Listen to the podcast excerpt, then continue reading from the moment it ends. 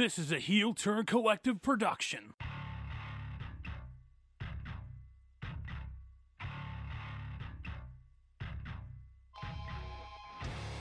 Welcome to the Heel Turn Collective podcast.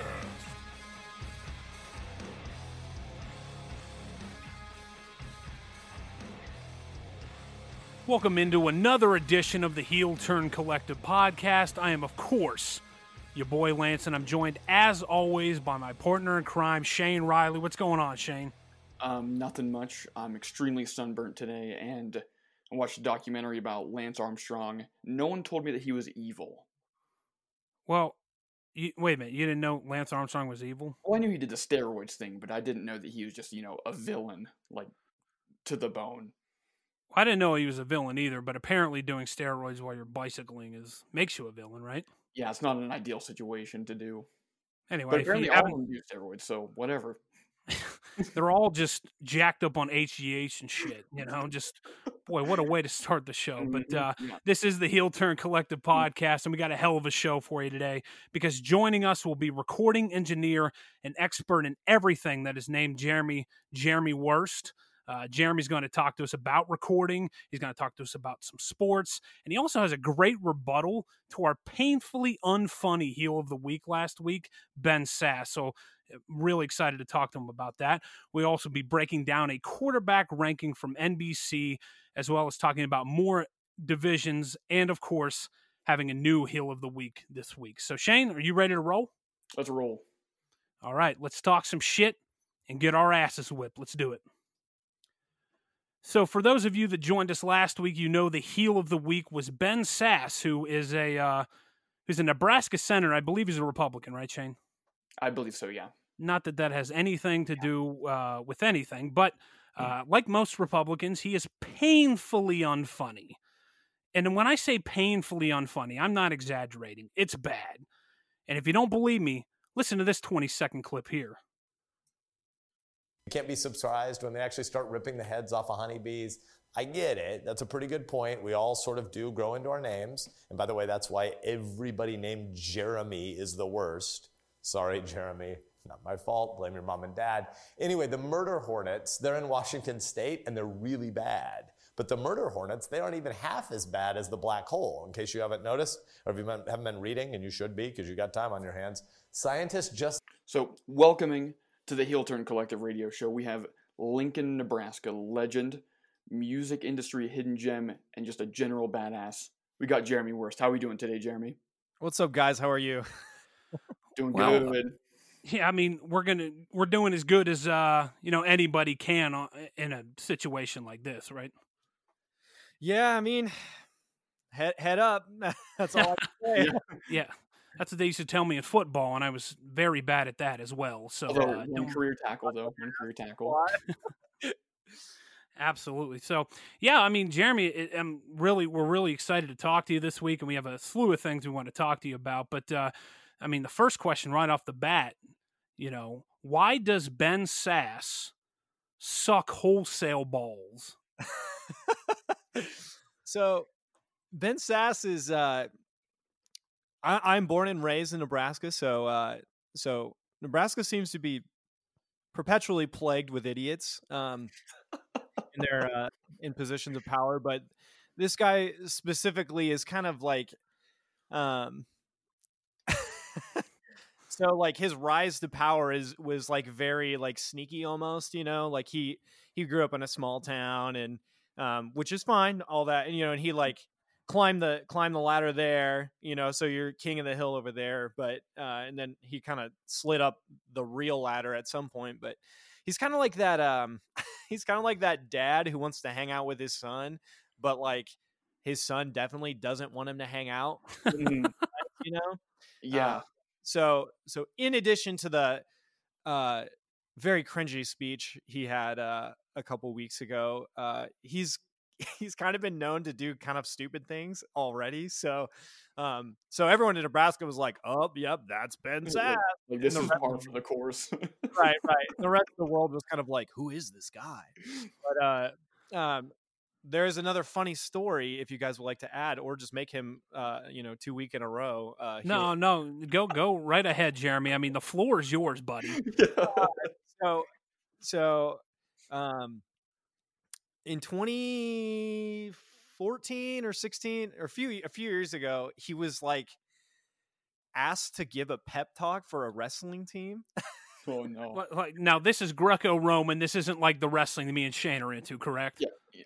correct like this is uh This isn't pro wrestling. no no not pro wrestling i, I want to say this was like out of high school again i don't know why he keeps hanging around high schools but Yeah. um must be a hobby of his but uh Different podcast. Under hobbies, hey, uh, under hobbies on my resume. What do you? I like hanging out and giving pep talks at high schools. Like that's Imagine just he's not like before his pep talk, he's like backwards hat, like wrap around Oakley's like smoking outside of the gym before the pep talk. Like Hey kid, you got any Marlboros? I honestly wouldn't put it super far off aside from the whole thing, but so he's at this he's he's giving a pep talk. I don't know why he's there. And um he he decides to put on wrestling gear because he's an ex-wrestler. no. You're oh, hold on, dude. This is You're very- lying. You're lying to me. so real, man. Um, and he he like he like goes uh, at his sparring partner and bends his finger backwards and snaps it. Like, so he's like trying to be tough, cool dad, right? And take on a what I assume either a high school or college wrestler, and hands his own ass to himself. and literally there's a quote from his wife from this article I'm looking at. It says his wife, Melissa, says, He's got a need for competition, she said recently. Also, he's an idiot. Damn, dog. Yeah. No way. Like So, I really want to bring up this oh. from uh from the dirty orange leader at the top. But uh at some point Donald Trump tweeted at Ben Sasse and he says Ben Sasse looks more like a gym rat than a US senator. How. But but in that situation, does he look like a gym rat? You broke his Yeah. finger, like I mean, to the outside world, he might look yeah. like you know, but like to Nebraskians, you know, he might just look like a fucking buffoon. You know. I mean, I have no, I have no doubt he's probably intelligent. I mean, I think he went to like Harvard. Um, well, that's par for the course for every friggin' politician. It seems like, right? right, right. I mean, you would hope that at schools like that they would walk away with something, but uh, you know, there's no promises. You know, um, I wonder if I wonder if Harvard had a wrestling team and he was fucking like on it or like- whatever. just but- like measuring the trajectory of how to do a double leg takedown on their opponents. So again- So point, we- the we take the three count. yeah, if you take the triangular vernacular of of this, you know, maybe I can get him down, right? Well, what's funny, what's so as after the speech came out, and uh, I don't, I, I, I kind of went slightly viral with my rebuttal to him um, because he said uh, something to the degree of everyone named Jeremy is the worst person in the world or something like that, and my name happens to be Jeremy Wurst. So I kind of was trolling on him all last week, and so I started kind of digging up stuff. Uh, turns out he went, he studied abroad at Oxford and was quarterback of their football team. Well, uh, the I would- Oxford, Yeah, wow. I would love to see the footage from that. Dude. That's like being the quarterback of the Virginia Automotive Institute. like that's about the same. So good, but he's, I don't know, it's like, also, I mean, quarterback of an English football team, and we're not talking about soccer. Like, Yeah. I- Ooh. I, w- I would love to. I would love to see him slinging the pill around the yard. You know, you know, just really just dropping dimes out there to guys that are gonna fucking end up, you know, just being these like scholars and shit. And he's out there just dropping it out of the sky and stuff, you know, for a for an eighty-five yard TD. You know, like it's just like yeah. What if he had uh, a hose on him? Like, what if he could like bomb the ball?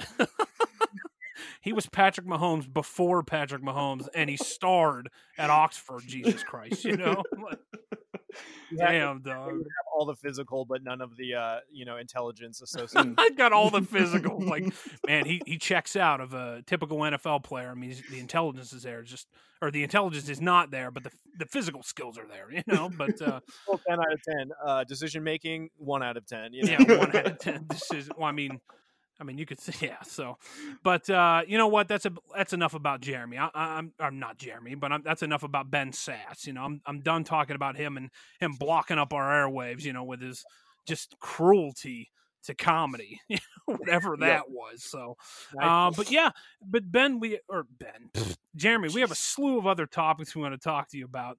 Um, I mean, first, right off the bat, I mean, did you play in bands when you were younger? Like, uh, were you? Is that kind of like what got you into uh, what you're doing now? Um, so actually, I would say my inability to keep a band alive was what got me into what I. I got you. yeah, I, I um. By the time I like got really, really into music, I was in high school, and um, I was sent to a smaller private school because I was a bit of a naughty kid when I was in uh, middle Little bad boy. Yeah, a little bad boy, right? And we're talking like middle school bad boy. We No, talking like so cool. from like like Will Smith, Fresh Prince of Bel Air, you know, kind of outcast. yeah, like like mildly naughty, you know, in, in reality in today's standards. But um, I don't. know. My sister was going there by choice, interestingly enough. But uh, so my mom was like, "Well, it'll make sense." But Mm. so the high school, uh, uh, so I went from like what uh, a public school that if I would have graduated um, at the high school I would have gone to, I would have graduated with like four or five hundred kids. But instead, I graduated with like thirty five. So the the school population was a lot smaller, and I just could not find like in a school that small, you're working with like there's like six dudes who play music total in the school, you know, and like and three of them are terrible and two of them are kind of dorks, so it's sort of like including myself, I was probably the dork, but um but yeah, so I tried to start some stuff and then um and then I was playing a lot of sports back then and then um nothing would really like, you know, I, I had some really bad high school bands, but then um got into college and and um and couldn't really get into anything there either. Um and then I'm sure everyone in a band knows how it is like getting 3 to 5 people together regularly expecting them to show up on time and actually work outside of practice is like impossible. Oh, it's just the Yeah. most. It's the hardest thing ever. Uh, for those that don't know, I played in an, an incredibly average band for a long time, and it was difficult even for us to do that. So I completely Mm. understand. Right, right. And then so, you know, and I was I don't know, at some point um well, so then I, you know, and then I graduated college and um by then I was working at this music store and I was kind of playing in a few bands. Um and then I, I had bought some like recording gear on the side, mostly to demo. Um I kind of have this perpetual problem where um I think that I can do things better than a lot of people. it's it's probably like my baked in competitiveness that Mhm.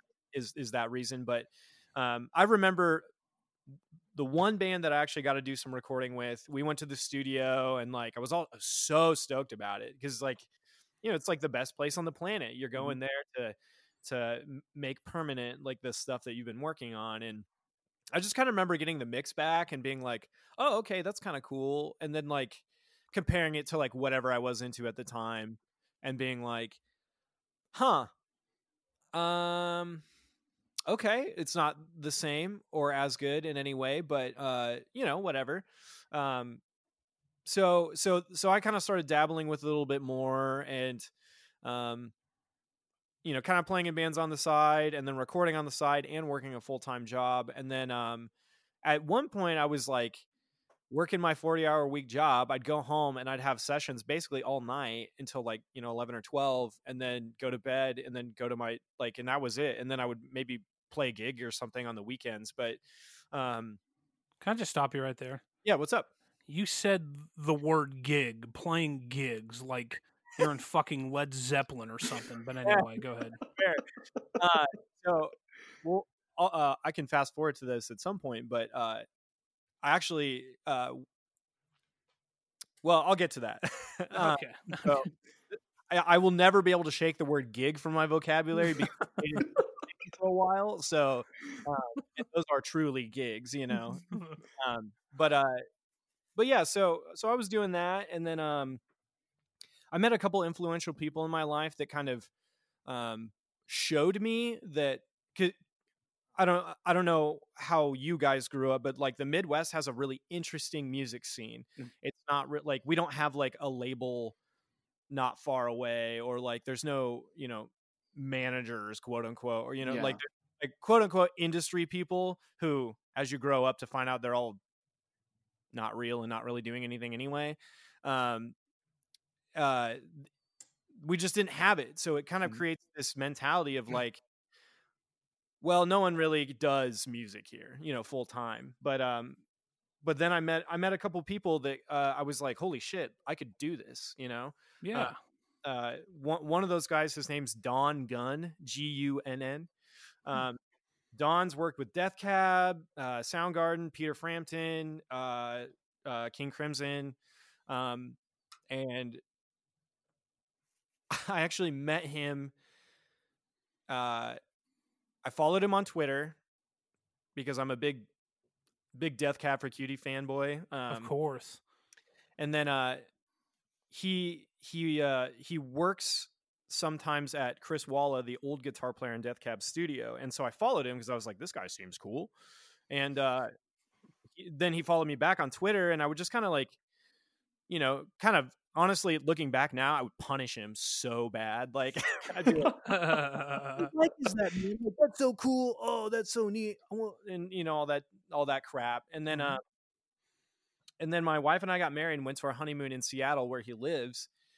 And uh I didn't say anything to him and he just randomly was like he mess he DM'd me on on Twitter and was like, "Hey dude, are you in town?" And um I said, "Yeah, we're on our honeymoon." And he said, "Do you want to come over for dinner?" And I was like, absolutely." uh, yep. Like um uh which was also a very hilarious conversation to have with my wife who is very cool for letting that happen but uh i was like hey so i met this dude on twitter and he invited us over for dinner i hope he doesn't kill us but By the way, how would you like to spend our honeymoon? Just in case you're wondering, with some dude I've never met, and hopefully he's not Hannibal Lecter.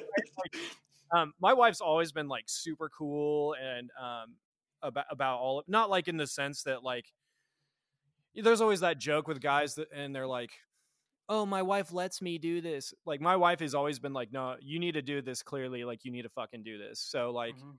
she's always been 100 per- 110% backing everything i do which is so sick Mm. Yeah. Um, so yeah so i met i met Don and like this sounds so like normal but like i had such a normal experience like I we rolled up to his house it was like it was just a normal looking house you know it wasn't like a, a big house you know it was you know it's it was a decent house but it wasn't like so Yeah. nice you know he doesn't then- have like a pool on his roof or something crazy like that. right right right and and and i you know i meet him and his wife and and and they're really cool and like um he showed me his studio which is actually a very similar setup to what i have now Mm.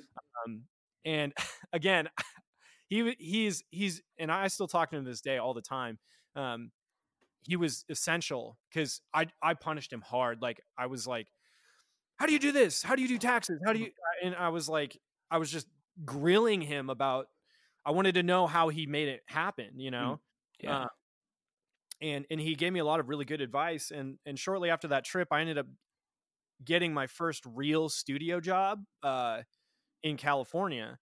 Um, and uh, so so we had moved out there. Um, Don also kind of helped hooked it up too, which was super cool. Um, Mhm.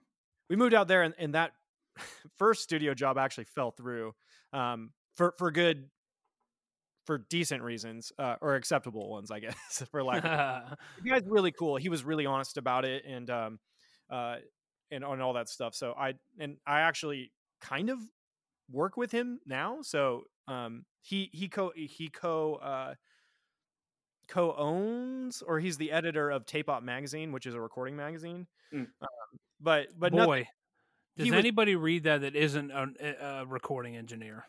Uh, you know, occasionally like music people will get into it because like they'll they'll like interview like um Saint Vincent or like Taylor Swift's producer or something like Mm. that. So, like Yeah. they'll get they'll get some hype um from from that kind of stuff. Um, but um, but yeah, John is John was really cool. And and in that situation was like it wasn't like he promised me a job. He was like, yeah, you can assist for me and we'll help you get going. And then um nothing in his control or a, a situation that was not in his control happened and he was like basically kind of sliding a little bit out of the studio he owned um so anyway and and he was he was cool about it and and don helped me get in touch with this guy um in the bay area named sam pura who's done like hundredth and story so far and basement and uh a bunch of like really great records Mhm. uh, so it honestly ended up working out totally for the best because Man. uh, the the dude is like the dude is very very fucking good at his job and he was working on rock records which in reality is kind of what i love and enjoy more than um like the other the other studio i probably would have been working on a lot of like folk or garage rock you know no, no, nothing against any of that i've made a lot of folk and garage rock records in my life too but Yeah. um but like but you yeah. were in like you were in rock bands and stuff like that. yeah yeah that's i mean kind of your passion on it. Right, right. I didn't um I was I would that's the sounds those are the sounds that I gravitate towards are Mhm. like big real drum sounds, big real guitar tones, things like that. Yeah. Yeah. So I was work I was I was kind of interning which very quickly turned into um being his mixing assistant cuz I was also in an interesting position cuz I didn't go to school but I just worked my ass off. Um so I was in this really interesting spot where I knew more than the other interns uh but i didn't like um i had to like learn his workflow in order to actually work for him. So there was a short period of time where i was you know just helping out plugging cables. I was trying to be there as much as possible and at that same time i was and and i i was playing in this cover band and so so the whole move to California, my wife and I like had a talk and a discussion about it, and um, we we kind of made the decision together that if I was going to do this music thing, I was going to do it for real, and I had and I had to basically bust ass and try to make my entire income doing music, um, which is That- very difficult. Is and every musician will tell you that. So yeah you, put kind of like your you put all your eggs in that basket and, and sometimes the return in that isn't what people think it is like people glamorize like you know doing music quote unquote as a career they glamorize it as like man you must be getting laid all the time you know doing this that that that, that. us that have toured and have been in bands and things like that we know it's vastly different than that and we know that that when you're at the bottom you're at the way bottom so i Mhm. mean that's absolutely relatable right right and it and the other thing too is like um my friend who who also um at the same time was building his music career his name's evan bartels he he is a folk singer songwriter him and i would would talk all the time about um like if you have a backup plan you'll never succeed Yeah.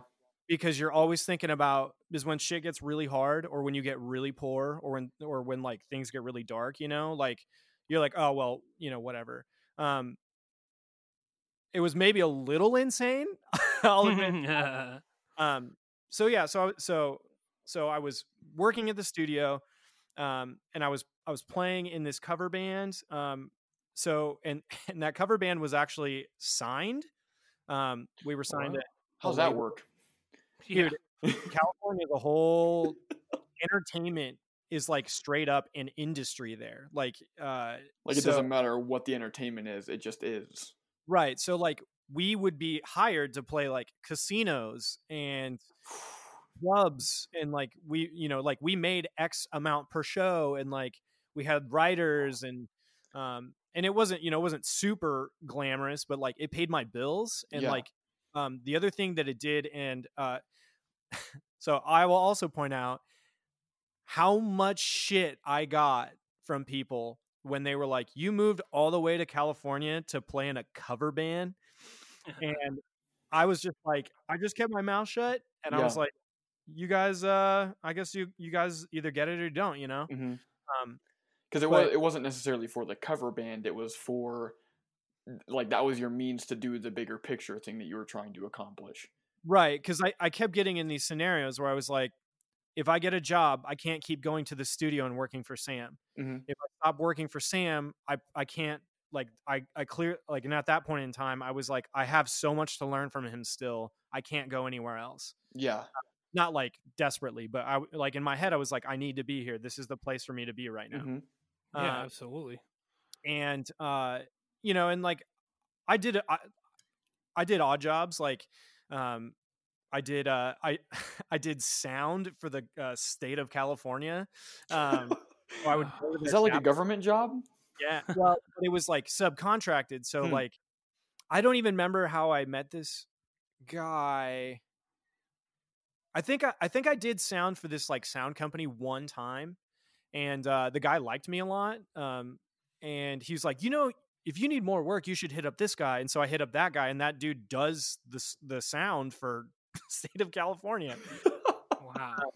so so I drive down to Panda, uh, that's Sam's studio, Panda Studios, Mhm. work there for as many days as I could, drive back up uh, to. Uh, I was living in Sacramento at the time, so it's a two-hour drive one way if there's no traffic, and in California that doesn't exist. So, and that's like what like that's probably like what four miles of driving in California. four miles. Um, Yeah. Um, Two hour drive is four miles of actual driving. sometimes actually my my the day that I, I I had decided I I wasn't gonna keep going down there. It was like it must have been a sign from God or something because I got stuck in the worst traffic jam I've ever been in, and that that drive that was two hours took me six and a half hours to get home God. because some idiot like popped the tire, but everyone in California has to fucking look at the accident. What what's going on over here, I've friend? you know, a, I've never there- seen a pop tire before. what's uh I remember getting past the the clog and it just being like open road and just being livid. I was so mad. I was like, how how is how do people accept this as normal? You know, what I mean? the fucking enraged driver. Like, I'm gonna fucking drive this thing straight up somebody's ass here in a second. You know, like yeah, I, I was I was I was so mad. Like I think I stopped at a gas station and got some sunflower seeds because I was like biting my tongue. I like I was so mad. But um, but yeah. So I was I was working in the studio doing the cover band, um, and like some one night I remember we worked till like 2 a.m. at the studio. I slept for two hours, woke up at 4 a.m. to record, uh, to drive back to Sacramento to record a, a meeting about housing costs. because at the time, I like I was just so poor, I had to pay my bills, you Yeah. know.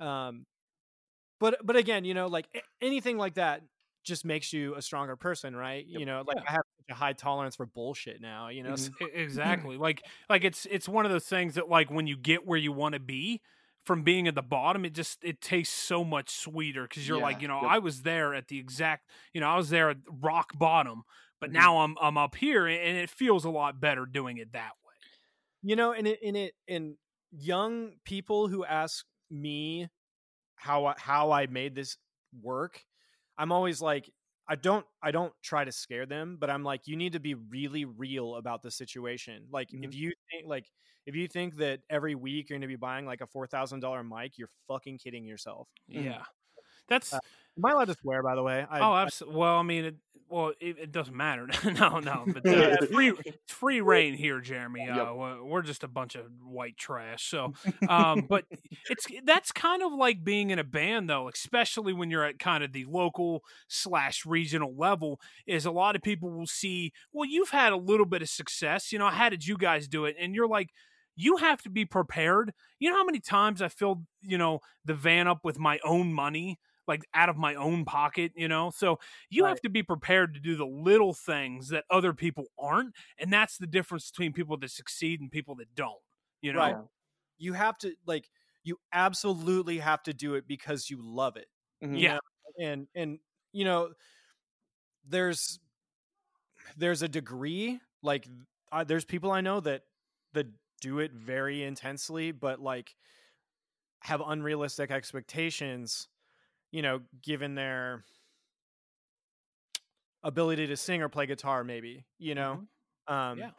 and you need to like and, and you need to like and it's all about it's all about adapting like throwing something at the wall and if it sticks you do that again you know? And if it Mhm. doesn't stick don't don't force it don't force it you know? And yeah, um so like um and and also like taking every opportunity to learn even if it's you know um even if it's not the most obvious like did i absolutely just only want to be in the studio? You bet your ass i did. But like um doing sound of those government meetings i was like you know what? I'm to practice compression right here like on the board. And i remember i remember the dudes i worked with were like yo dude like you can just you can just check out man. Like you can just play on your computer or like take a nap when these meetings are going. And i was like yeah but i want it to sound good and they were Yeah. like okay man, and made fun of me you know and like i don't fucking care you know like yeah. to me to me you get hired again because you do a better job Mm. than everyone else Yeah. Exactly, and that's one thing that uh, I uh, that is definitely one thing that I feel like people kind of lose sight of. Like I've Mm. always been kind of like that too.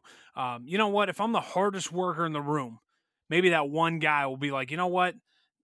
Even if this guy's skill level's very average, or, or this guy's like not as good as other people, he puts the time in, and sometimes that's all that matters. Sometimes, hey man, I'm willing to kind of grit my teeth and just do a, a lot of things, you know, walk through the sludge that a lot of people aren't uh, willing to do. So, yeah I i mean my joke with everyone and it's not really that big it's not really a joke but i'm always like be careful man i'll outwork you a hundredfold you know like, absolutely, Yeah. you know, and I lose my hearing today and not be able to do this job anymore whatever i would do next i would kill it Mhm. because Yeah. because I'll outwork you no matter what. Like we could, this could all end. Yeah, you're right. You could go deaf tomorrow. You're never going to record another band in your life. But you know what? My next thing, I'm going to outwork you. I'm going to be the best one in the room. And a lot of people like just think that you know when you start doing anything, you know, a lot of people just think, well, uh, I really look up to this guy, and I want everything to sound like that, and I think it's going to sound like that right away. But what you're not realizing is, well, this guy's been doing it for eight, ten years now. You know, whether it's just starting like you did or, or you know anything else. So Right. I mean, you know, and it's like, you know, it goes. You got this is a sports podcast, so I'll say I'm I'm very competitive, and I played sports, and that mentality has leaked into my workflow. Like, um, and, you know, I, again, there's a there's a self destructive line to it, but like, you know, um, when I was when I was working at that studio, the way I viewed it is like this is me being in the weight room before preseason, you know, Yeah. and like yeah, yeah, getting uh, ready. you know, and like I would go home and um this is nerdy as shit, but like I would I would pull up different compressors and and I would slam them so I could hear what color they had and what they were doing to the signal and I would put and I would listen to them because you you do those things you do all of that work in advance or I you know another thing I did I tell every recording engineer who's getting into it do this uh, take your SM57 and take a guitar amp if you don't have one, just borrow one from a friend. Everyone, someone's got to have a 57 and someone's got to have a guitar amp. Uh, start with the microphone dead ass center of the speaker, right in front of the dust cap. Record a clip, move it to the right an inch, record a clip, move it to the right an inch, record a clip, and go all the way to the edge of the speaker, and then, um, and then listen to how that changes the sound, um, and and understand what the advantages would be where that mic is. So like um, another joke that I always give with everyone is like, uh, you give me an SM57 and you give anyone else an SM57 and I'll still make a better record Mm. because Yeah. like you have a bright guitar, and bright amp, and you don't have a choice. What do you do? You move the mic to the darkest spot on the speaker. Mhm. And vice versa. Like you have a super dark guitar and a dark amp, move it to the dead ass center of the speaker. You know, like knowing and, and this stuff is all burnt into my memory now. So like like if Shane is in my studio hitting his snare, I'll be like, do you want low beefy snare or do you want high beefy snare? How much tone do you want? How damp do you want? How much how much attack do you want? How much decay do you want? Um, we even had a discussion. I was like, "Hey, man, I'm having this problem," um, and he was like, "Oh, should I adjust like how hard I'm pushing the drum head?" And like we did experiments, and we found out that he had to like tone it back some. Like everything matters because to me, real records are made by real players who can actually play. Mhm. So you can't fake that. So if Shane needs to adjust how he's playing, and I need, mo- mo- need to move my mic, you need to fucking do it. Mhm. You know? Yeah. So it's Uh, kind of like you, you hear those stories on like big records, you know, you see like, you know, Metallica or something, you know, and it takes them a week to get drum tones. That might be why, because they're experimenting like, you Mhm. know, six, eight hours a day, just trying to like, fi- just get down to the the most minute, you know, kind of thing, and, and then Yeah. just to make it sound like a, an action packed thing. Yeah. Right. And I'll I'll actually reshape that sentence too. If you spend if you spend six weeks getting a drum tone, you better you better have a vision for it. If you spend six weeks getting a drum tone because you don't know what the fuck you're doing, you guys need to hire someone else. yeah.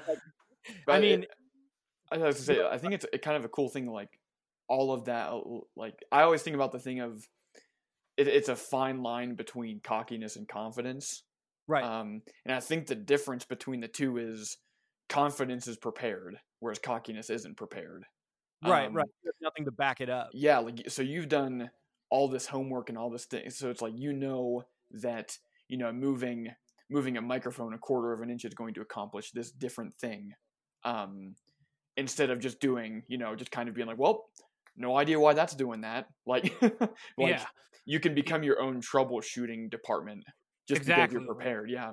yeah you're just moving it you know little bit this way and that's kind of like it's kind of cool because recording is almost like like a mental game then because you're like you're trying to be better all right man like we're gonna get the best fucking tone we can get out of this thing so Mhm. you know and you spend all day just listening because trust me and I, I've mentioned this before, man. I've been in the studio where all you hear, and, and Jeremy, you're to know exactly what I'm talking about, but you just hear the same, just snare hit, bop, bop, bop, bop, but you want it to be perfect. Mhm. So you're just you're punishing yourself like that. So it's almost like an art though when you can get it kind of down and you can get it kind of dialed in to where you want it to be. Right, right. And you know, like like drum like drum tones come up like we're talking about a lot of drum tones because Shane's also a drummer. Um, yeah, but, yeah. um are you a drummer? I'm not a drummer. No, I was I was a vocalist, unfortunately. you know what? Like the the thing though is like vocals and drums are by far the most important thing because you can, dude, you can have the shittiest guitar tone and get away with it. Yeah. Like, um, where I, I I remember the record that we did um, on Strike First was uh, our guitars were recorded through a Line Six pod, and it just didn't sound good. Like it just didn't. But I mean, he reamped it kind of down the line, but we. It direct input. It was a line six pod, and anyone that uh, knows anything about music, those things sound like butt most of the time. so like, um, it wa- it was an interesting experience, but uh, but I could see wh- your point there, where where direct input, the guitars might not have sounded that good, but like with the drums sounding huge and the vocals being right on top of it, I mean the guitars kind of have their way to peek through. So right. I mean, with like with if if you start with something moderately usable, anything can be shaped, you know. But like, um, if the drummer plays bad, then you then you're either replacing or overcompensating with samples, which takes away character because you're now using the sample pack that literally everyone on the planet has access Mm. to. So, um, and that's like another big thing for me is um, the way that I view my studio is is is it's a boutique recording experience. If I'm going to use drum samples, it's going to be of the actual drums that were used in the session, Mm. and I only use them when I have to. So like. If the drummer is a cymbal basher and I need more room ambience and pushing the room mics up is like not gonna help the problem, I'll I'll blend in an ambient sample of the real snare Mhm. to you know and um and Shane knows this because uh you know he he went through the machine, but uh um like we we tune drums between every section of the song so i can steal a snare hit from the very end of the song and put it in the very beginning and the drum will not change pitch Mhm. um like getting in, in the thing in getting to the point where all of that becomes second nature you're not thinking about any of this you know like um like shane and again shane knows this because he's working it's like we do a take. We do it so it feels amazing, Mhm. right? Because like you know, passion and performance are the are, are are critical. I can I can adjust pitch, I can adjust timing, but if passion performance are there, that's the winner. Mhm. So then like, cool. I'm gonna um and I edit as I go because to me, uh, I want to hear the final product day one. So like IEQ and compress and distort and do whatever the hell I need to like day one. Um, because I'm sure other bands know this, but like you wait six weeks to get a rough mix back and it doesn't sound anything like you fucking recorded, you know? Up, like, nope, not okay. Like I'm gonna practice editing in my own time because I'm gonna be so good and so fast at it that by the time Shane has retuned his snare, I'm ready to go. It's edited. It's the final. And um, but when all of this becomes, you know, second nature, that's when to me, that's when my creativity unlocks because you just become a locomotive. You're just you're Mhm. just moving, you know, like in in in the train and you have all that mass behind you and the train is moving, you know, and um like to me that like that's the most fun I have is when the band is so good and I'm so dialed in that like we're just doing weird shit because we're working so quickly that we have time for that. yeah. Yeah.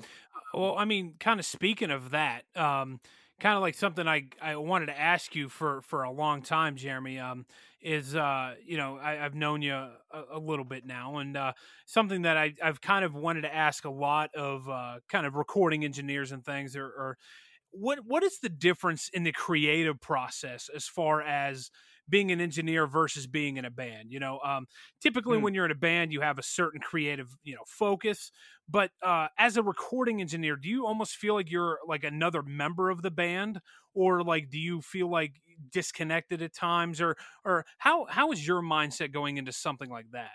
You know, um, in a perfect world, um, the bands would be open to my opinion as if I were another member of the project. And sometimes it takes a couple like like maybe I'll do an EP with the band and they're kind of getting a feel for my workflow and like um I'm I'm pretty unafraid of giving suggestions, you know, and and it's not that like oh my suggestion is it, but at the very least we have to try the ideas, you know, and Mhm. that's that and that goes back to the like if we're working quickly and our workflow is so dialed in, there's no reason why we can't try three or four ideas out and pick the best one.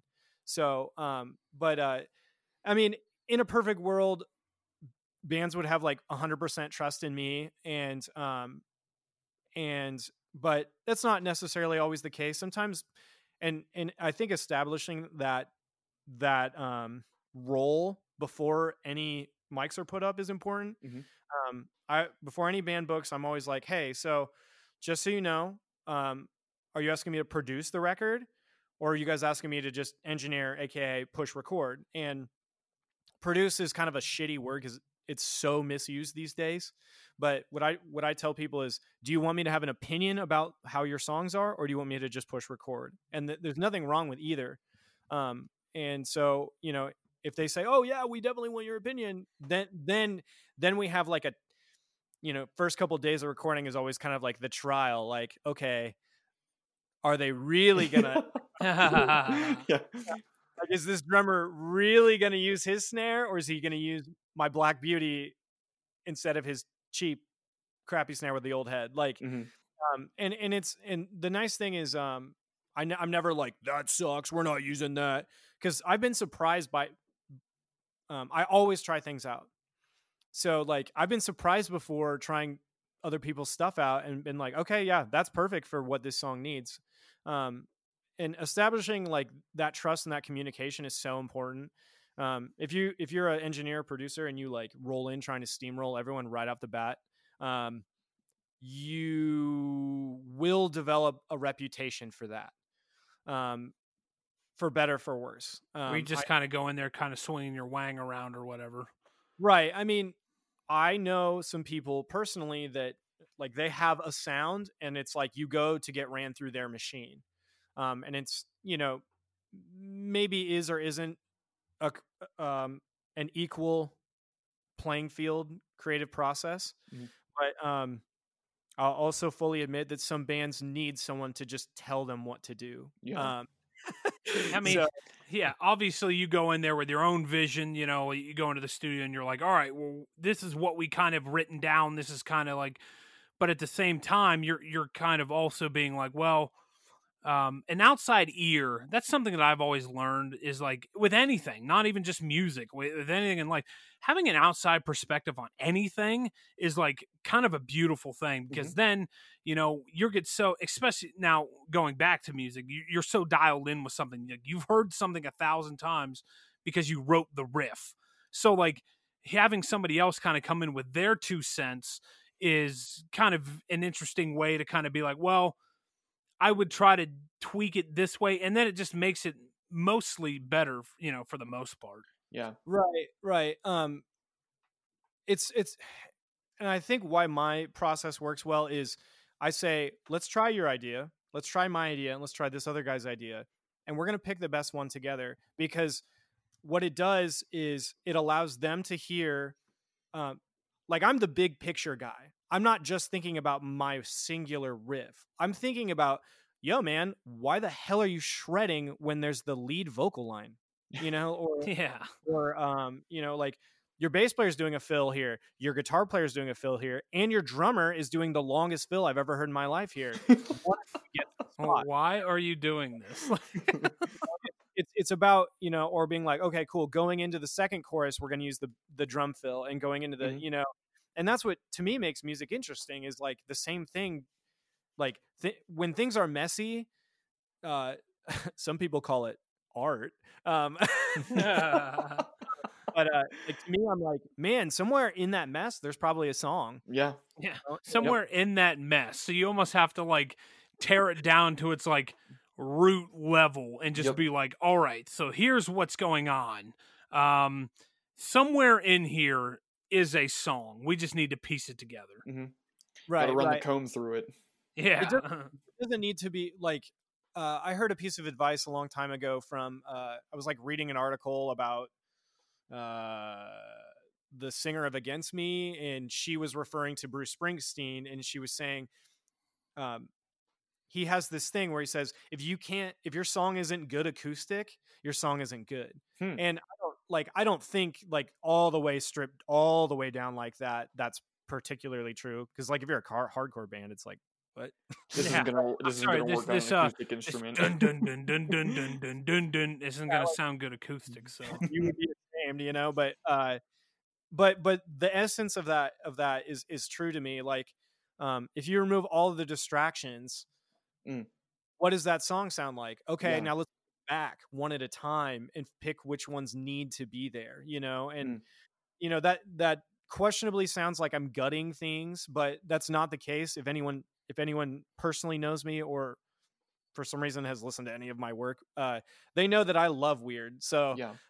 that's that's not necessarily a problem what i'm trying to do is is form a bridge of communication between listeners and the band to get a message across Mm. I'm not saying i'm trying to make radio hits and sell millions of records i'm saying i'm saying that there needs to be uh, a respectful communication between um, a band and and um, and its and their listeners Mm. so they can appreciate the things that you do um, does that mean that sometimes a riff gets cut? Absolutely. Um, I try to avoid it, especially um, especially if someone's really attached to it or even like married to it, you know. But um, but even then, I'll be like, you know what? If this like means a lot to you, like let's do it, you know. But but if we're gonna do it, let's make it fucking cool as shit, you Yeah. know. yeah, if we're gonna Um, pick that particular riff, let let's make it interesting and let's make it Yeah. you know kind of cool. right like let's let's fuzz it out and put it through a backwards delay and make it rip your hair the hair off your head you know like Mhm. make it cool as shit um like owning owning that stuff like oh i came up with this weird noodly riff it's like okay how do we make it cool though? you know? Um that's like those are things that i'm always thinking about um and i and listening to tons and tons of records and and stealing ideas from multiple genres is like super important Mhm. um to me as well but um but yeah so that was kind of like a very long-winded way of like i'm big picture um sometimes band members are are little picture and sometimes members certain members of bands are big picture as well and not everyone can be big picture otherwise you can end up with a bit of a hodgepodge. Yeah. Yeah, absolutely. so, um, but uh, but yeah, I mean, Jeremy, kind of before we get before we get you out of here and things, uh, this is a sports show. I mean, that's really what me and Shane talk about the most. And uh, you know, we just uh, we kind of wanted to before you get out of here, we just kind of wanted to talk to you about uh, some sports memories that you might have, or, or if you have a favorite team today, or, or what kind of sports you into, uh, and things like that. So, uh, growing up in, were you born in Nebraska? Yep. So, Yep. so you're a big time Cornhusker, right?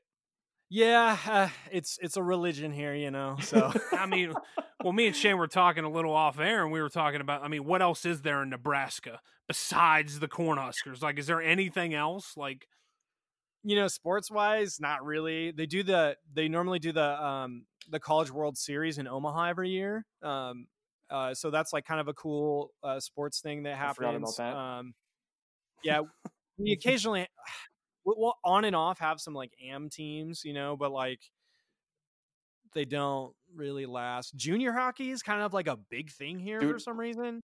Hey, hey, what do you say? Let's go stars. You know Dude, what I'm saying? up, so It's like, very- yeah. so like, like being in Nebraska, obviously you don't have an NFL team or anything, but like, what are the big time sports teams there? Um, Packers, Chiefs, Broncos, and uh, like Vikings are all uh, Vikings and Bears are all basically any of the Midwest teams. Wow.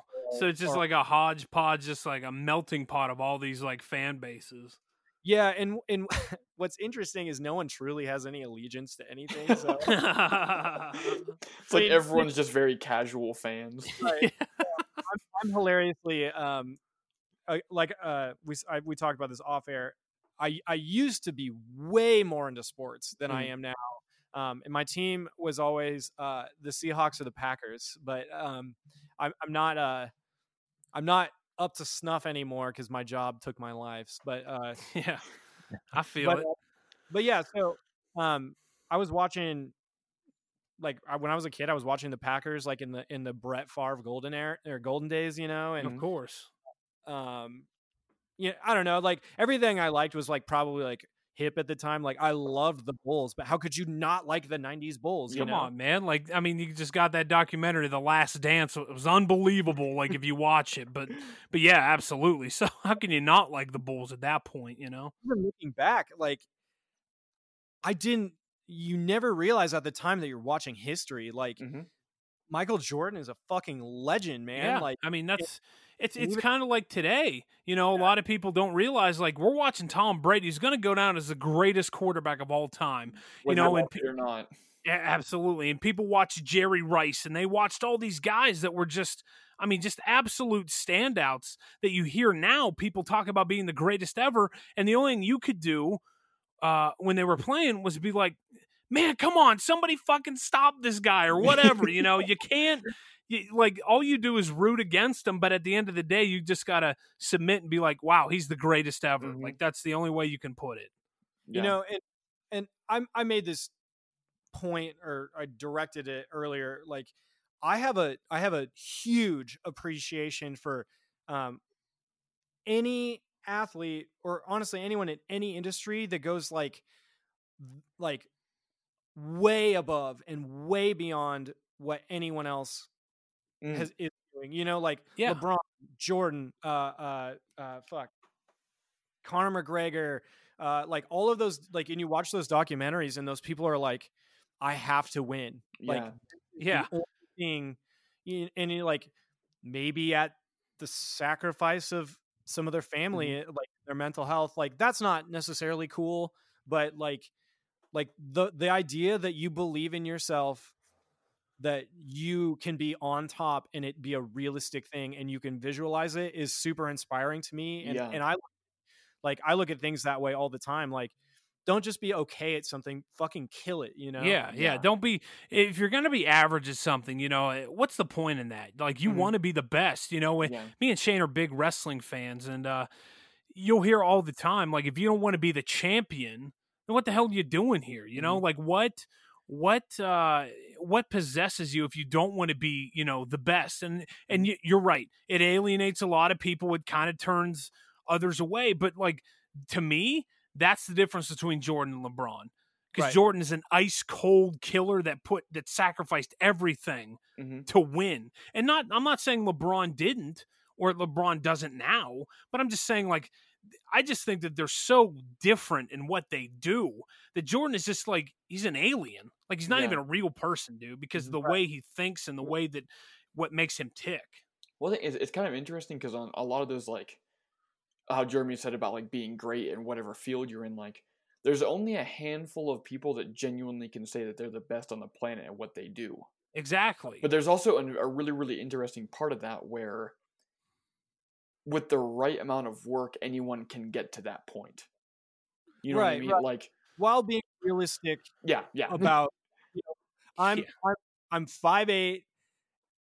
I can't dunk. Like you know what I'm saying? Like that's just never gonna happen. I'm too fat and slow. Like could I spend the rest of my life?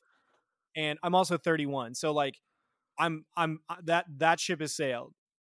But realistically, like anything like anything is game, and I think I think some kids uh, realize it super early on. Um, also the the Jordan uh, LeBron thing I think is an interesting comparison um, because if you if you think about the resources that were probably available to Jordan at the time and like Mm.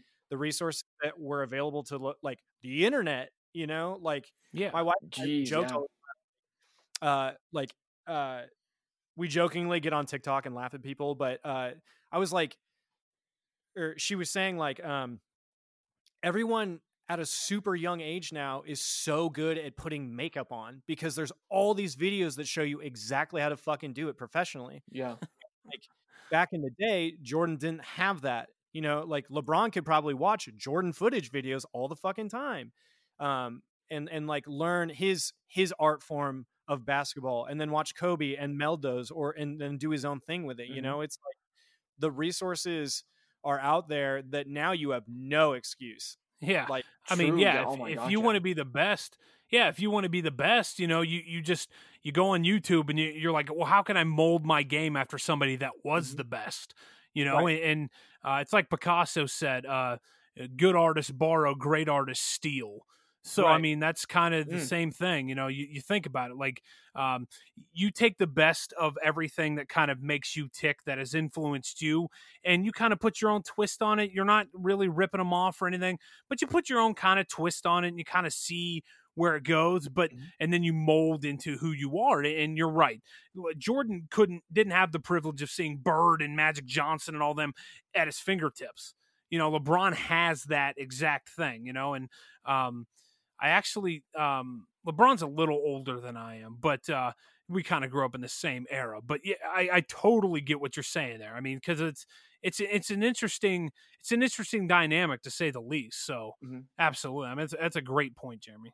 Yeah, I mean, I- I wonder to a certain degree of when LeBron is playing basketball, he's playing chess. You know, like um, he's like, I'm gonna, I'm gonna, I'm gonna play this way until I watch this guy fucking tire out, and then I'm gonna hit him hard all night. You Yeah. know, like, Yeah, um, like I, I guarantee you, there's a deeper conversation going on in that dude's head than any of us will ever realize. Um, and and like, um, I feel that like Tom Brady, you brought him up, or like uh, my wife, my wife and I just were super far behind, but like we just got done watching Chef's Table, and like the la- uh, the last dude of the last season that's out, like, um, he's he was like that. He's like, I'm gonna um I'm gonna bring Southern cooking back to life, and he like to the degree where like he now owns a field and grows the same beans that his ancestors have that went extinct, almost went Jeez. extinct. what the fuck? Some That- people just That- yeah, I that's mean, a different kind of person. You know what I mean? Like that level of hunger, quite literally and competitively. Like, Or uh, what's that? Uh, have you guys seen Jiro Dreams of Sushi? mm-mm. No. Um, sushi's It's about- disgusting. So it's about this dude who's literally spent every day in a sushi sh- sushi shop, and he's like the best in the country. People come from all over the world, and he's like this really simple man, and he's taken work off one day in his entire life uh, to go to uh, a funeral. You know, like people don't need to necessarily go to that. Yeah. degree, like but- like you hear shit like that and you're just like god damn man like how do you have time to do anything you've devoted this like you see those old clips of going back to Jordan. You see those old clips of him making free throws with his eyes fucking shut. Right. Like you, you got to figure, dude's probably made close to a million free throws in his fucking life, and it's it's just it's just hand eye coordination. You know what I mean? Just this this second nature to him, and it's just like how how much do you have to devote yourself to something to kind of see those results? You know, and, and it's probably staggering when you sit back and think about it. But at the same time, you're just like that's what separates them from everybody else in the field. You know. Right, right. I mean, I'm sure I'm sure Jordan's muscle memory for shooting uh, a free throw is unreal. You I know, mean, like he could probably make a hundred in a row without even you know not even thinking about it. You know. Yeah. a dude can retire twice and still knock him dead. You know, it's like It's something insane. in. You know, like that's that's an un uh, unreal is not the right word because if you worked your ass off, you could be that person. You know, it's like Mhm. um, it's like Well, it's almost like otherworldly. find- yeah i mean like whenever i read interview interviews with super famous producers they're always like what did you do to make this magic happen and they're like the band was that fucking good Mhm. and everyone's like oh okay and it's like that's not that's not to be taken lightly like and if you like prep a band and if you're in a band and you and you come at like like it's game time like that means everything you know or like whatever you're doing wrestling music sushi like whatever man like those are all, all important and like if you want to be a normie like that's fine like there's really nothing wrong with that Yeah. but don't talk shit yeah, yeah. It's it's like yeah, it's it's like our motto on the show. You know, don't talk shit unless you're prepared to get your ass whipped. Mhm. Because if you go in there hot, you know, Shane mentioned it earlier, the difference between cocky and confident. You know, there's a fine line, and if you're cocky, you're going to get thrown on your ass, and everyone's going to laugh at you. Mhm. Like it's just the way it is. You know what I mean? Because you're going to get schooled by somebody that's obviously better and obviously kind of knows what they're doing, where you might, you know, come in a little bit short in that point. So Mhm. Yeah, but the thing is though, those moments can define and change your life. Like you get your ass handed to you, you will never get your ass handed to you in that same way again. because you know know, what- you know, how that fucking feels. You're like, Mhm. dude, I'm never going to go through this again. Yep. And everybody in every walk of life has been knocked on their ass before. And, and if you haven't, you're a fucking liar. And I will call you a liar to your face. But Right. for real though, I mean, everybody's been kind of knocked down and it's just about how do you want to get knocked down like that again or do you want to make a fucking difference for once, you know? Mhm. and and be willing to like uh be creative and like honestly like go to like go to the place that no one else is willing to go Mhm. uh, here's a sports story for you um when when i um when i played football i actually used to weigh another s- 40 60 pounds so um i was a uh uh offensive guard and uh, uh defensive tackle and nose guard and um we you know this is high school so this is like not real sports in any way. I I was uh we were playing our rival team and and I was defensive tackle and uh the dude across from me was like 300 some pounds just this huge kid like and he and he was like stuffing me because like and you know at the time I was like he's just too fucking big. And my coach was like you need to fucking get in there. And and I got I got fucking pissed. And like um one one play I was like I'm just going to I'm just going to go at this kid. Like i'm gonna terrify him. And Mhm. so like um they snapped the ball and like um i did the i did the thing where you you push their shoulder pads up from the chest. You know what i'm talking about? And it makes their head kind of automatically roll back a little bit. Mhm. and i like i probably missed an important tackle but like i just took him and i took him as far back as i could go like out, off the sideline and i was like just like screaming and frothing at the mouth at him and, like, my coach was like, "What the fuck are you doing?" you like you pancake the guy, but you're the defensive player. Like you should be the one getting pancaked, and not the offensive line. Funny thing is, the rest of the game, he didn't touch me. He was fucking. He was just Like, petrified of Jeremy, Um, right? that Like, guy over there is a complete sociopath. I'm staying Yeah. away from him. Uh, so I'm not going near that guy one bit. So yeah, I had a good like back half of the game because of it, you know. But it's like, I was willing to be that guy and Mhm. like get psychotic on that dude. You know, like I don't. You don't need to bite anyone's ear off, but like Yeah, I You know? mean, but at the same time, you want to be that guy that that people remember, and you kind of want to be, you know, I'm going to be the guy So- that people think might bite my ear off. yeah. Like- So I mean, uh, uh, but uh, Uh, go, go yeah. ahead, Jim. No, I was just gonna s- like the the the another example would be like Marshawn Lynch, like when he was uh, in in when the Seahawks were doing well. And he shedded all those tackles off. Yeah, I remember that one. I think they were playing the Saints, weren't they? Yeah, and he, dude, I can't even I can't even imagine having to tackle him because I bet he would look you dead ass in the Well- eye and you know that he wouldn't like he was gonna kill you. Well, he used Like- to he used to play like um like whenever he was like younger, I guess he was playing football and he would be like bouncing off of like buses and stuff like that. like Jesus Christ! like legitimately like um like playing like football on the streets or whatever. And then I mean there's that famous clip of you know the the run through a run through a mother effer's face. Then you don't then you don't have to worry about him anymore is what he said. oh like- my God!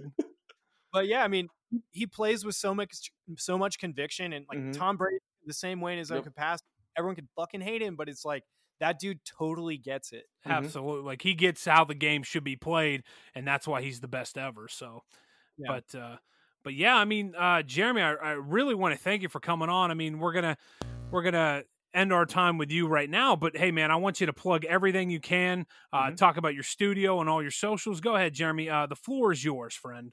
Sure, you can. Um, you can. I've got a website. You can go to www.coyotefacerecording.com. Um, I'm on Instagram too. You can hit me up. Uh, Jeremy underscore Wurst W U R S T, like the sausage. So Like a bratwurst. yeah, yeah, there we go. Uh, yeah, that's the other joke. If you can come up with uh, uh, a joke using my last name that I've never heard before, you get hundred points. If you come up one with one that's bad or I've heard it before, you lose a thousand points. Oh so wow. And you don't want to lose a thousand points. yeah, the pressure's on for sure. So starting at zero, so if you go negative, they shoot you. So that's how we handle it in America. But Yeesh. yeah. I did it first. Is my bad. Yeah. yeah, so I got you. But uh so I mean, are you on Twitter or anything, Jeremy, or is that Yeah, but I mean, I'm not super active on it. I'm just kind of snarky on it. I feel yeah, I mean that's what Twitter's for. But uh yeah, thanks Jeremy. Uh thanks a whole bunch and uh make sure you check him out. He did the latest Tiger Wine record. Uh, he did a lot he had his hand in a lot of other recordings. Uh Shane has worked with him personally. So but Jeremy, we really appreciate you being on today. Thanks, guys. Thanks for having me. Have fun. Yeah, you're the man. Absolutely. All right. That was Jeremy Wurst uh over at uh, is it Coyote Face uh recording, Shane? Is that the actual studio name? Yeah. Yep. Okay, well, I mean that that's kind of fun. You know, it's Mhm. kind of a fun name. But uh, we really thank Jeremy for having on today. A lot of interesting points. hmm Um, you know, if if you're into recording at all or anything, something like that would be really fascinating to kind of uh, you know, kind of sink your teeth into. So we always uh, we always welcome all kinds of crazy guests on here. So great to have Jeremy on. Mhm. But uh, I mean, we got a lot more to talk about though, Shane. Yes, we got a do. lot more to talk about. So I mean, go ahead. You So bring it up, brother. Yeah, we're gonna start off uh, similar to the insane LeBron thing that happened last week on whoever on everyone's uh, phone notifications from ESPN. I got a targeted ad on Facebook from uh, NBC Sports, um, ranking the top 32 um, starting quarterbacks going into the season, and it has some of the most insane things I've ever seen in my entire life Yes. So right Um, off the bat, right off the bat, I'm just Mhm. gonna I'm just gonna cover I'm just gonna cover the dark horse in the room here. Yeah. Joe Burrow's number fucking 21. He's number 21, okay?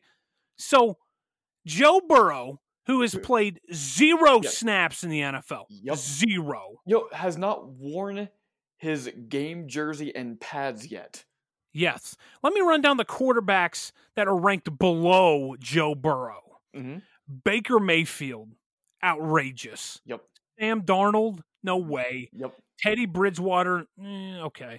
Mm. Uh, Ryan Fitzpatrick, Daniel Jones, Drew Lock, Gardner Minshew, Tyrod Taylor, Mitchell Trubisky, Dwayne Haskins, and Jarrett Stidham. Jarrett Stidham deserves to be in the top bottom three. I believe that he deserved to be in the bottom. He's three. unproven. I'll agree with that. Yeah.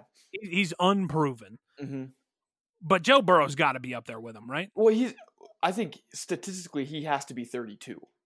Like, I I'm mean- I'm I'm a Joe Burrow guy, but he hasn't played a game yet. We can't say that he's- zero. Yeah, You have zero. Like you have zero zero think- things going on. yeah. I think one of the interesting things about this is number 30, Mitchell Trubisky. I heard people from like actual sports, like I think it might have been ESPN, but someone had the, him in the early season MVP discussions last year going into the season. And he's Oh at 30 God. this year.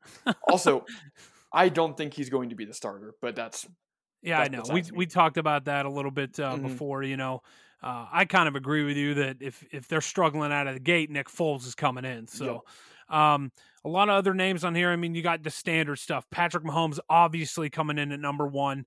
Russell Wilson is two. Lamar Jackson three. Do you think they got the top three right? no. Um, I don't know if I would place Lamar Jackson over Drew Brees and Aaron Rodgers. I just don't know if I yeah. would. I would agree with that. You know, The thing we kind of talked about this last week. I think Patrick Mahomes is in the top three. I don't know if I would put him at one necessarily. I mean, you're going to put him at one because you're going to have that recency bias. Look, he just Yeah. went to these. He just won the Super Bowl. He went to the AFC Championship. Mm-hmm. You know, the year before that. So, and he's only been in the league for three years. So, Like, I mean, that I, recency bias. do I think that he's the best? Like he's on the best team in the NFL? Yes. Um, Yeah, I mean, the best far as an around team. Yeah, As far as an overall quarterback, I think I would put Russell above him personally. yeah, absolutely. So, um, Drew Brees at four, Aaron Rodgers at five, Deshaun Watson at six. I think is a little questionable. Mhm. I'd probably have him down a little. I'm not as big on Deshaun Watson as other people are. Here's Um, where it gets real questionable. yeah, Carson Wentz at seven, who gets hurt in all of the key games. Like that's Also, unbelievable to me. Matt Stafford at eight. Well, look, which uh, I, I do like Stafford. I do think he's top ten, but the person that's two below him is the problem here. We have which is so we, have, Tom. we have we have Matt Stafford at eight. Number nine is Ryan Tannehill, who literally just handed a football off all year last year, and then number ten is Tom Brady. Tom Um, Brady's number ten on this list. This guy's behind behind Ryan Tannehill, like Ryan Tannehill, Matt Stafford, and Carson Wentz, and even Deshaun Watson for that matter. I just eh, no, I'd pro- I would probably have Brady at six. I would think yeah, um, somewhere around there. yeah. I- Um, NBC, this isn't it. Uh, uh, sorry, NBC Sports. You know, uh, Kirk Cousins at eleven. Uh, all right, you know I'll give him that. Dak Mhm. Prescott at twelve. That's a little high for me. Um, Matt Ryan. I mean, Mhm. look, we talked about it last week. I think Matt Ryan should probably be in the twenties at this point. but uh, Jimmy G at 14, Mhm. Ben Roethlisberger at 15, which I think is about where he. eh, he should be like around, probably around twenty-seven if it was me personally. But Jared Goff at 16, Kyler Murray 17, David Carr at 18, I think is way too high. I For think Carr? David Carr, I think David Carr is grossly overrated. Grossly Yeah. overrated. I mean, like I, I think we'll find out if he how overrated he is because I'm I like David Carr, but I am on the fence on him right now as far as how good he actually is. only because his um, backup is Marcus Mariota, obviously, Okay, but um, obviously. but this is this is what would this be second or third year in this Gruden system? If it doesn't so, work I this year, he's got to be out. Yeah, absolutely. Uh, Josh Allen at 19, I think is a good spot for him. Mhm. Um, Philip Rivers at 20, that's maybe a little high, and then obviously Joe Burrow at 21. So I think- overall, I, I will say I think the Josh Allen thing with the, with the Bills, um, I think that that does have potential to climb him higher up. I think I- they have a they have think they're a dark horse in the AFC for Yeah. sure. Yep. I think that they are a team that I think Buffalo's definitely a team uh, to keep your eye on Mhm. and kind of see, you know, where they're going. You know, they can only go up from here. So, Yeah. Yep. um, speaking of Buffalo, hmm let's transition into our free agency talk. Absolutely. Last week, last week we talked about the AFC North and the NFC North. Mhm. Uh, this week we're going to be covering the AFC East and the NFC East. So, Mhm. w- where to better to start? Than Buffalo, who is coming off a playoff season. Yep. Uh, they won nine games, I believe, last year. It might have been ten. I'm not sure. Mhm. I think it was ten. I think it went ten and six. But uh, but yeah, I mean, right off the right off the bat, you got to like where where Josh Allen kind of left off. I Mhm. mean, that playoff game was a little, you know, he, he kind of underwhelmed in there, but I still think Buffalo has a chance to kind of do some damage. How did they look in the uh how did they look in free agency this year? Um. So, I mean, the big ones. Uh, they they got Stefon Diggs. Um, I mean, that's that's huge. which I think solidifies that whole thing about Josh Allen bumping up that list this year. Um, absolutely. And then they, they shored up uh, the secondary with Josh Norman as well. Um, oh wow, I didn't Which I that. actually did not know that. Yeah. Um, Yeah, they, yeah. They signed him on a one year deal. Um. Oh, but how yeah, the think- mighty have fallen. Right. Dude. Yeah. That's. Gosh. Yeah. That's. That's crazy. The whole thing. But anyway. Um. Him. yeah. Uh, they got Mario Addison uh, from Carolina, signed him on a kind of bigger deal. Um, and then uh, Vernon Butler, another defensive tackle. It's almost it's predominantly defensive players for their free agency. Um, but no, yeah, honestly, a pretty good move. I think that they're um, they're making the right moves to have a really really solid this or solid year. I almost said solid this year. Um, to be honest with you, I know we haven't gone over the rest of the division yet, but Buffalo, and this isn't even tough to be honest with you, but I think Buffalo walks away with this division easily. Yeah, you know, I was going to say the same thing. I was going to kind of leave it up for uh, kind of debate towards the end there, but I think Buffalo is going to win the division. I Mhm. honestly do. Like, I think that Jarrett Stidham being unproven in New England, you know, there's a lot of questions with the Jets, and there's a lot of questions with the Dolphins. You know, who's going to start? Is it going to be Fitzpatrick? Is it going to be Tua? Mhm. You know, so it's there's a lot of questions going into, you know, in, in into the into the season this year. So, um, speaking of New England, though, um, the, you're right. Tom Brady gets traded to Tampa Bay. They got Jarrett Stidham Mhm. uh, at, at the helm now. I would have went and got a veteran quarterback, but Bill Belichick is probably the greatest coach of all time. Yeah, so who, one of those who's like, going to you be can't- better you, to know? You can't roll out because it's like, as long as Belichick is in there, who knows what's going to happen? Yeah, exactly. I mean, he could turn, he could make this guy look like a million bucks. But uh, Mhm. what did their free agency look like this this offseason? Um? They weren't wildly active. Um, they brought in Brian Hoyer, which I know isn't a big, big player, but he knows the system is gonna. I think it's, that's gonna be a good QB room kind of thing. Um, yeah, solid veteran backup. yeah. And then uh, we got Adrian Phillips uh, from who was a Charger. Um, yeah, nothing, nothing real blockbustery from them, to be honest with you. Um, Well, I mean, that's typical New England fashion. you know, they- they- they stuff. Absolutely. So um, it'll be interesting to kind of see where they go. I could see them being a five, six win team, you Mhm. know, maybe. So um, it'll be interesting to I- kind of see that, though. I think they're going to be a little bit higher solely because the rest of that division is not good. Well, I wouldn't necessarily count the Jets out. Just Mhm. I think the Jets are going to be potent, especially with that seventh uh, seed in the AFC now. Mm. Um, I could see the Jets kind of because look, I mean, the Jets got Sam Darnold, they got Le- Le'Veon Bell, and they they got you know some good receivers, and and so I think that the Jets could do some damage in the AFC. Uh, Mhm. time will tell, though, to kind of see where they go. And let's just let's just uh, kind of transfer over to them. How did the Jets look in free agency this offseason? Um, they, um, pretty again. Um, honestly, this whole division, aside from just picking up Flacco, um, this whole division wasn't necessarily like insane. Um, on the free agency front, uh, they have Yeah. Flacco. They pulled in Frank Gore, who is somehow, or I shouldn't say somehow, it's Frank Gore. Um, he's, like like hundred. he's a hundred, but he's also one of those like he's just still like producing for teams. No idea how, uh, but Frank Gore. Um, who else did they got here? Um, George Fant from Seattle. Um, George fan. yeah, nothing really, nothing really earth shattering on their front Yeah. either.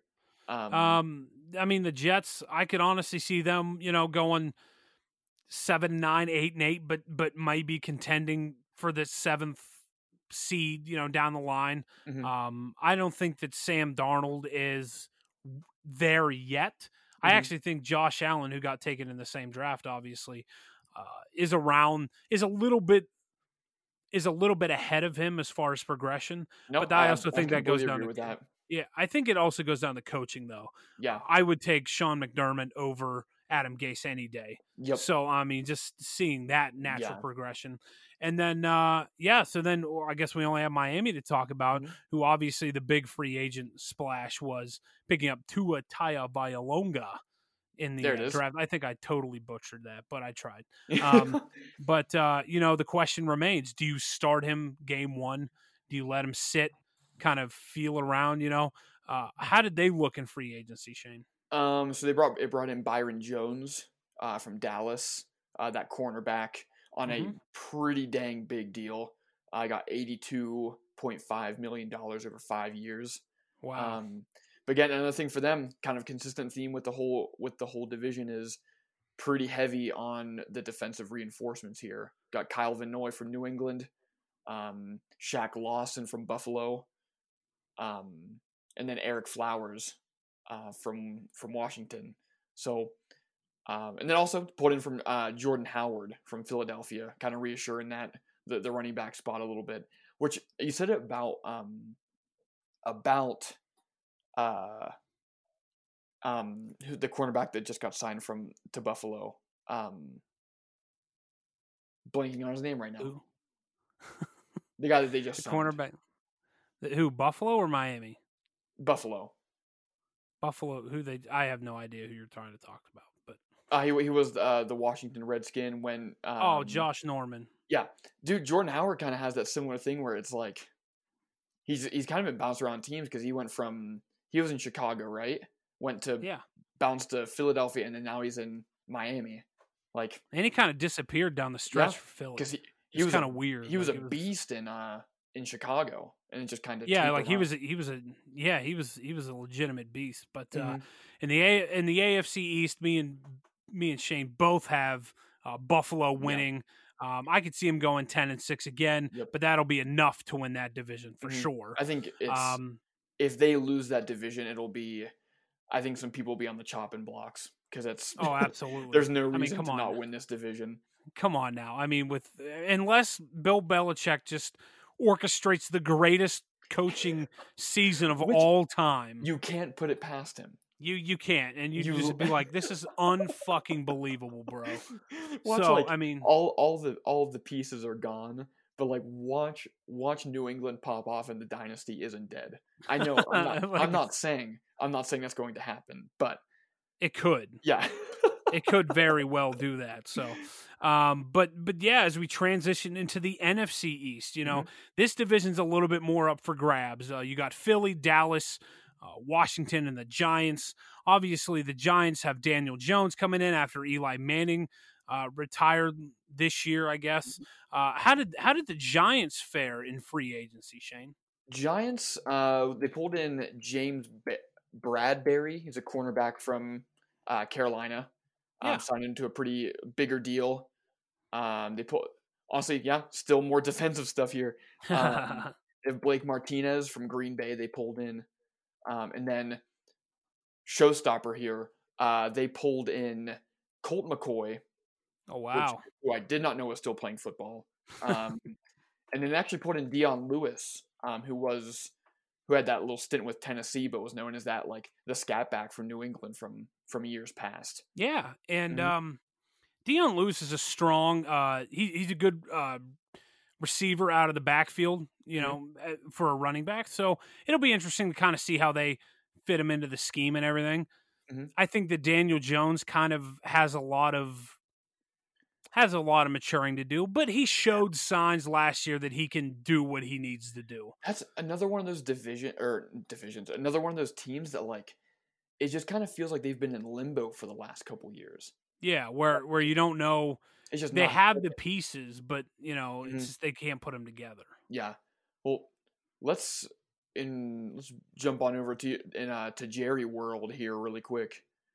Um To the pulled in- Dallas Cowboys.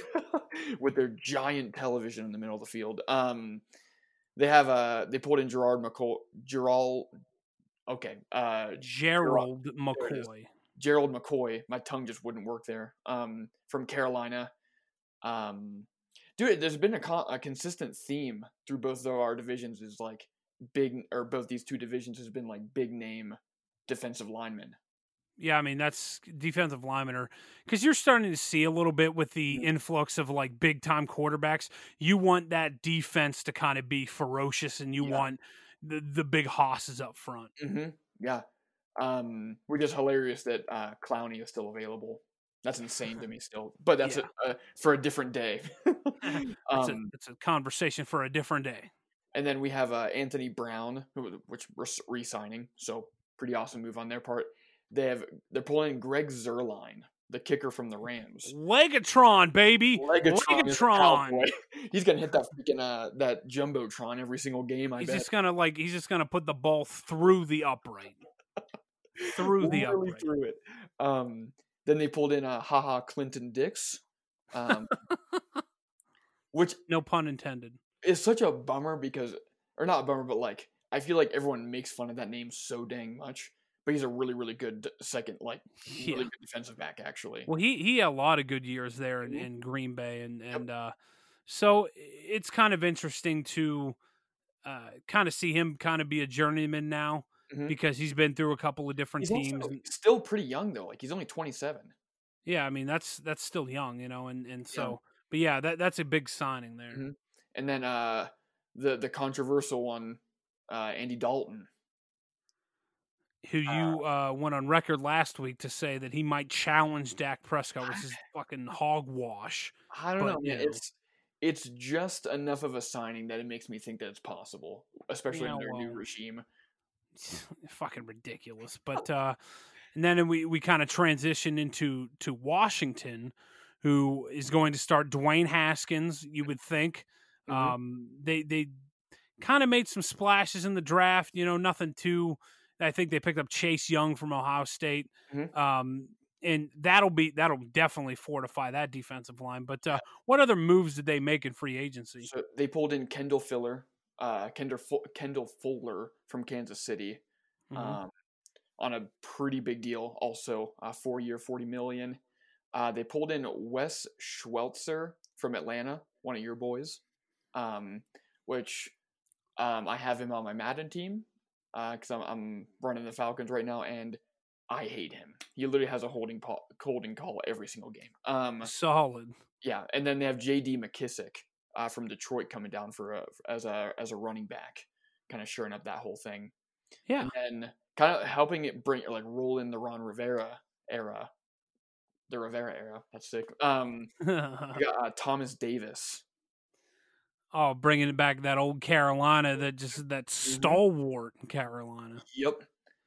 I, Uh, yeah. them not picking up Cam Newton is is kind of interesting as well Mm-hmm. because of Rivera's familiarity with him and uh, his adaptation to that offense would actually be kind of smooth. You would think. Yeah.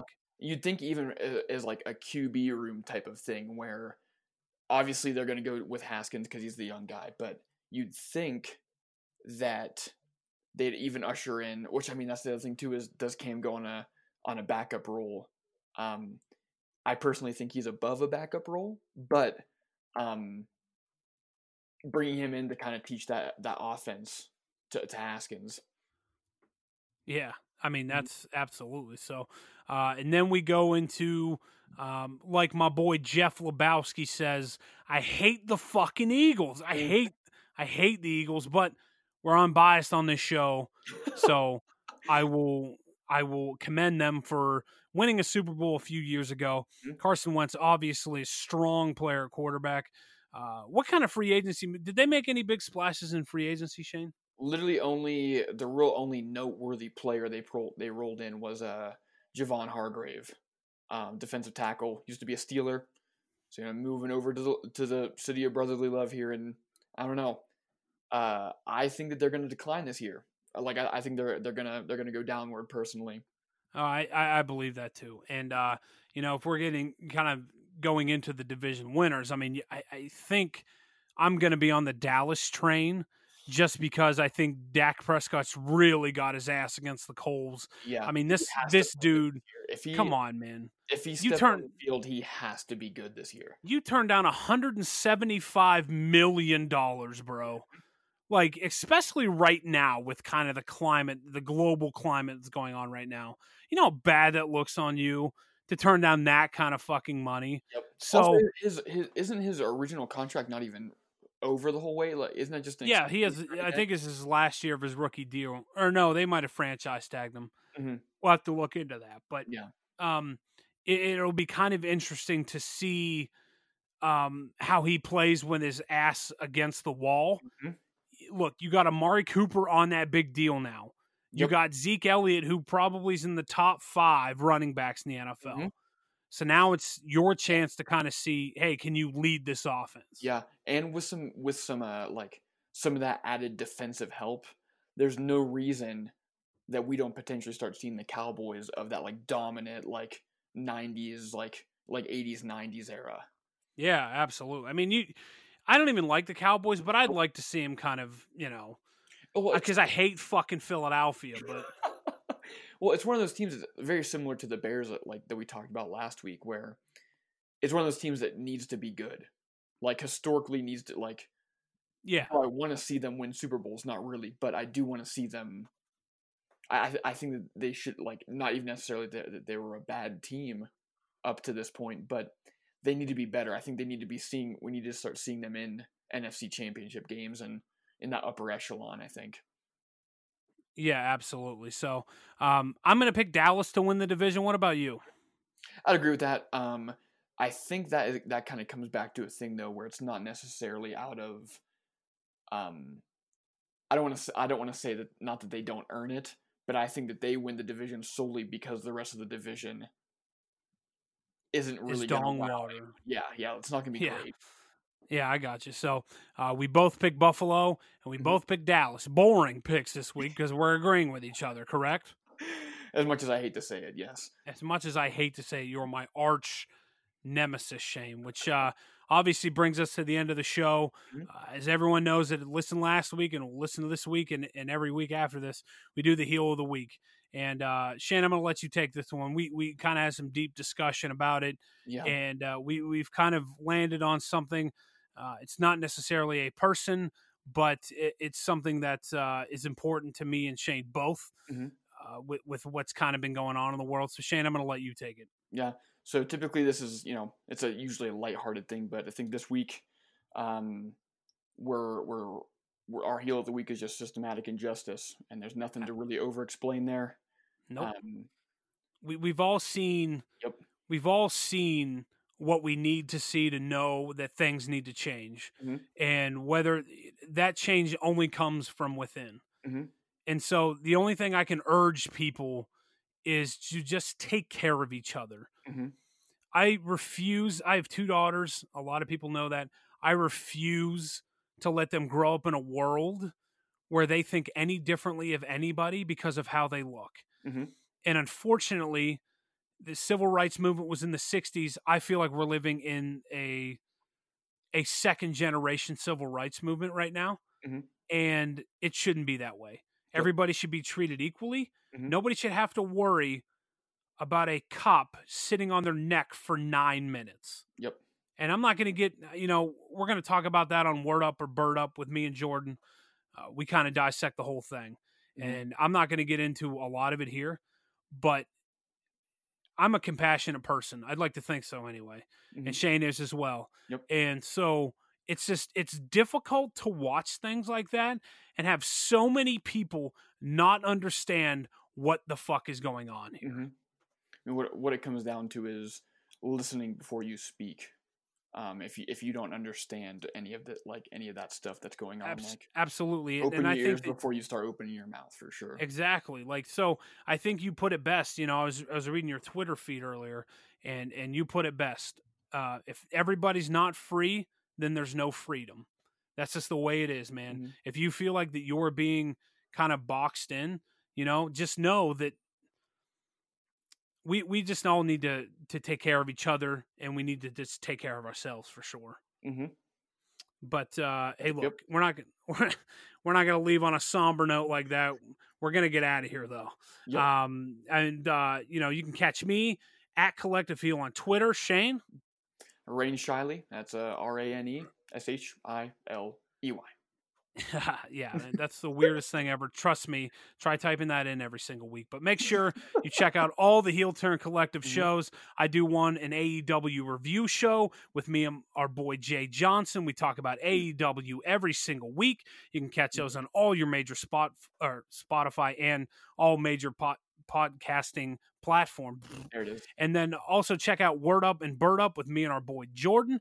Uh, we talk about everything and we shit on it or we praise it. Just depends on how we're feeling that day. But uh, Shane, do you have any final words before we get out of here? Nope. Um, I still think Lance uh not Lance Armstrong is evil. That's I mean, well, that to kind of wrap it up, Lance Armstrong is evil, not just because he did steroids while biking. Correct? He, He's he a is a villain. villain. He is a villain incarnate. But I am Lance Augustine. He is Shane Riley. Until next week, we'll be right back here every single Tuesday for the Heel Turn Collective podcast. See ya. see you.